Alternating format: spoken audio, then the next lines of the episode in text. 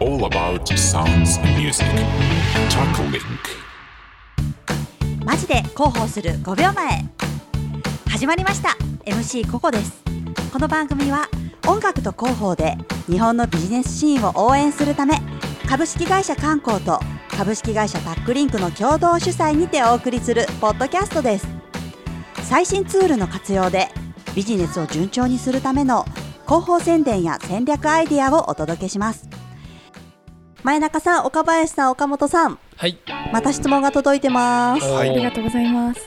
広報担当者さんからのご質問で、えー社長から会社の名前を広めなさいという指示が来たらしいんですけどどうしたらいいですかっていう質問でございます。なるほど明確な答えあります今回も。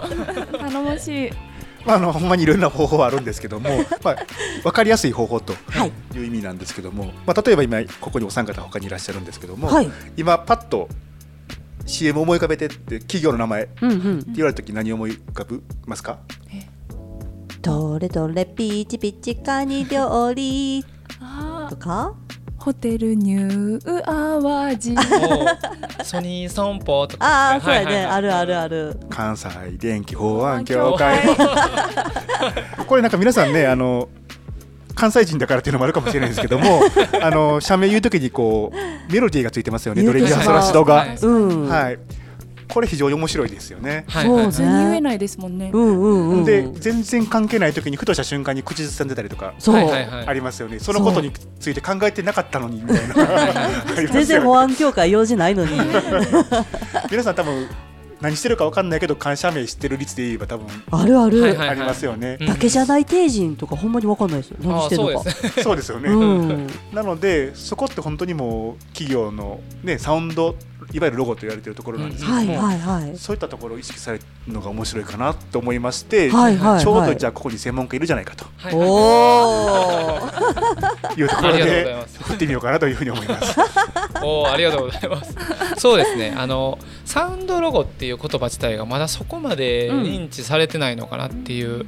はい。あの今歌ったみたいなやつですか？そうですね。まああのなかなかこう日本ではそういうあの音をうん先にこう持ってくるっていう動画とかそっちの方が、まああの注目されること多いんですけども、うん。まあ海外ではあのそのソニックマーケティングって言われる、まあ音のマーケティングっていう言葉があって。はい。はい、あの音で人を誘導していったりお音で人の反応、まあ、注意をこうこっちに引か引かせるみたいなのがあるんですけどももともと人間ってあの目よりも耳の方がめちゃくちゃ敏感にできてるっていうのも出ててあの動物の中でも人間が一番多分視力がいいんですか視まあ、人間というかそのお大きく見てですけど、はいはい。例えばあの犬とか猫とか白黒でしか見えてないとかあんま視力良くないけど耳だけ異常にいいっていう動物多いんですけど、これってあの、まあ、いわゆる外敵からあのなんていうんですかねその守るため自分の命を守るためっていうので耳の方が敏感に作られてて、まあえーとまあ、音のところで言うとその注意を引くっていうところが、まあ、そういう意味でもあるんですけど、あとながらスマホをしながら、まあ、若い子とか駅とかでも人がめっちゃ来てんのにかわしていくじゃないですか。あかわす。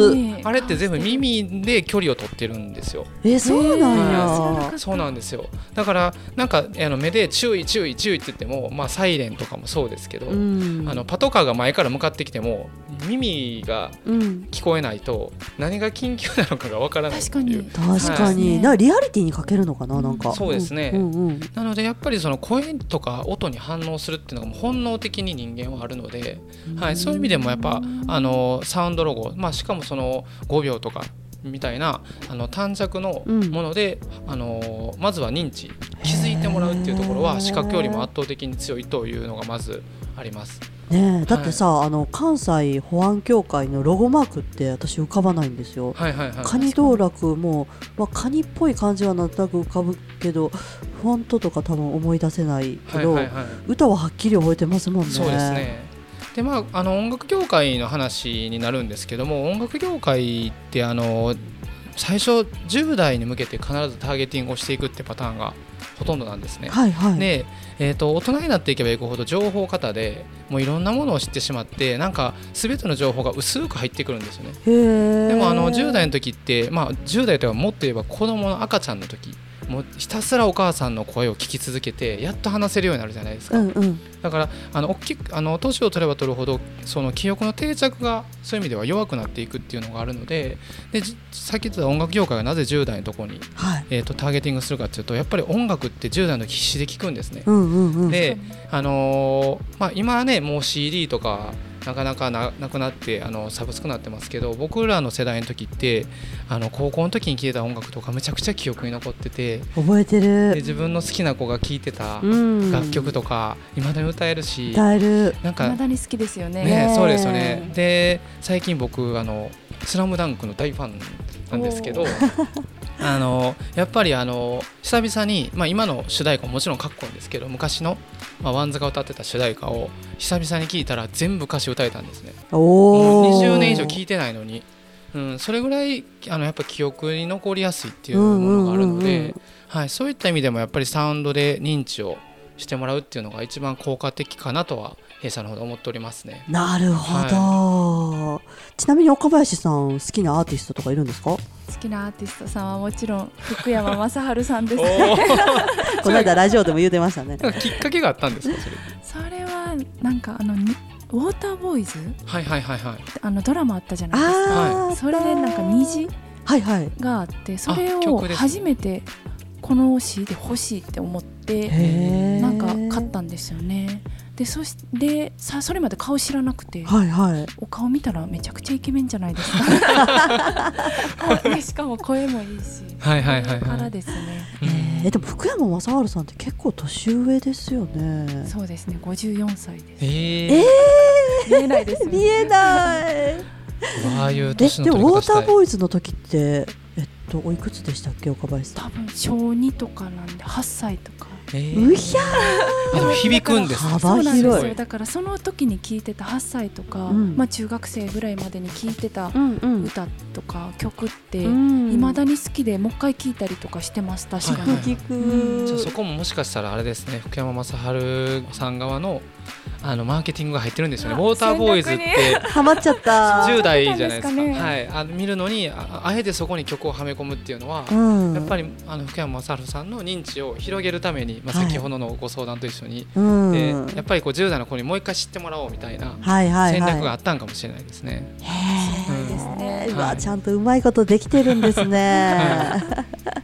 い。ラジオ CM なんかのご相談も観光さんには届くんですか？そうですね。あの結構多いです。特にこの京都エリアというのは、うん。KBS と、まあ、アルファステーションっていうのがはいはい。あったりとか、まあ、大阪にはね FM 大阪さんとか、はいはいうんうん。8023とかもあるので結構はい。そういった音声系は多いと思いますね。うん。へえやっぱり会社名を広げるっていうところでももちろんそうですしはいはい。やっぱり車持ってはる方車を乗っている方とかに届くような情報。そうなんですよ。やっぱりラジオ聞きながらっていう人が結構やっぱり多いと思うので、はいはいはい。商売されてる方とかっていうのは、車を運転するときに結構やっぱり使われますね。すね。はいはいはい。あとコロナ禍で結構お家で在宅でお仕事したりとか、はいはい、うんね、あなんかそういう方も増えてきてるのでお家でもラジオ流しっぱなしにしてるとか、はいはいはい。会社でも流しっぱなしにしてるとかいうところも多いので、なるほど。はい。リモートワークが増えたって言いますもんね、うん。でラジコもねできていつでも聞けるっていうので。はいはいはい、はいはいはいあラジコとかリスラジとか、うんはいはいはいラジオアプリですか？そうですね。ね。ラジオアプリとかうね。ん。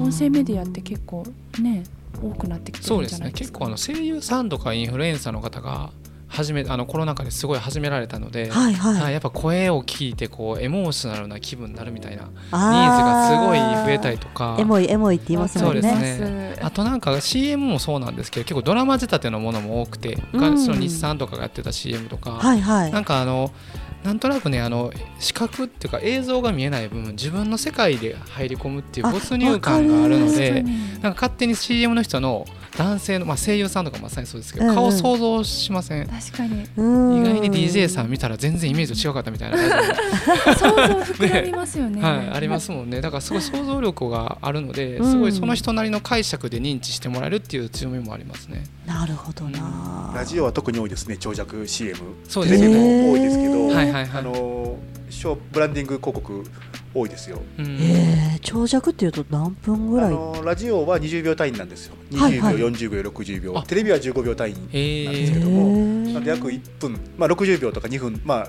のがやっぱりいわゆる長尺 CM っていうよく言われたりしますね。はいはいはいはいまあ京都市京都銀行さんとかね長いお付き合いとか、はいはい。結構あありますね。のドラマで仕立ててややってたりとか、はいはいはい。結構あったりしますよね。私昔。めちゃくちゃハマったのがあのキンチョールの CM って知ってはります？あわかる？高山さんと あの男の子のねなんかいはいはい。青春ドラマみたいな、うんうん。うんあれもいまだに YouTube で聞きますもん。確かに。体に覚えてる。うん、ああいうのもなんか CM だと、まあ、た例えばテレビ CM とラジオ CM の大きな違いとしてはテレビ CM って自分の好きな俳優さんとか女優さんが出てたら見るんですけどはい、あのラジオって誰かわからないじゃないですか。その、うんうん。今のキンチョールの,、うん、あの多分俳優さんというか、はい。がどんな顔しててとか。うん、知らわからなないいんですけどなんとなくその高山さんでしたっけ、はい。こんな顔してんねやろうなとか勝手になんかあのあと相手の男の人は多分坊主やろうなとか 勝手なえ解釈。坊主じゃないよ。あの喋り方だと。みたいなそういう解釈がおのおの、うんううん、ん、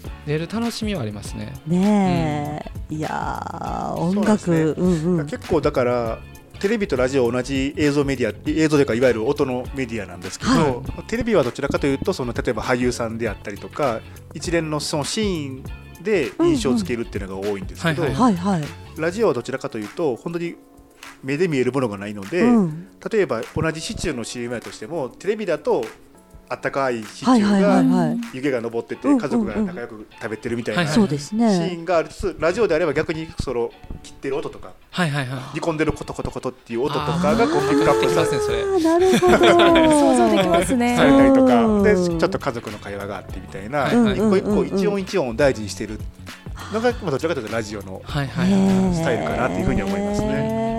いやーすごいな音の力、はいねえ音だけでもすごいこういろいろなストーリーとかはい思い。出が広がっていくんですうね。ん。じゃあこういう風にこうサウンドロゴを作りたいとかラジオ CM を作りたいって思った場合はどうしたらいいんですか？えっ、と弊社タックリンクの方にはい。はい。ありがとうございますお問い合わせいただけたらと思います。おー観光も作りましょはい。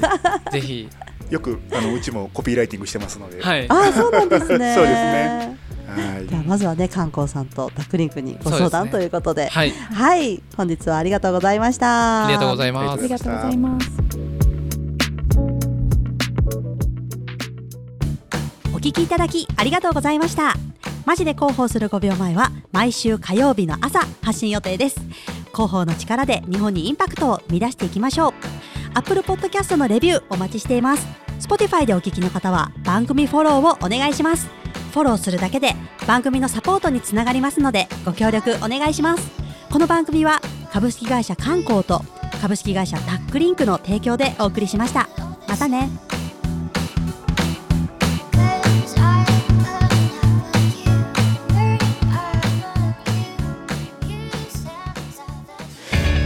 All About sounds and music. Talk Link.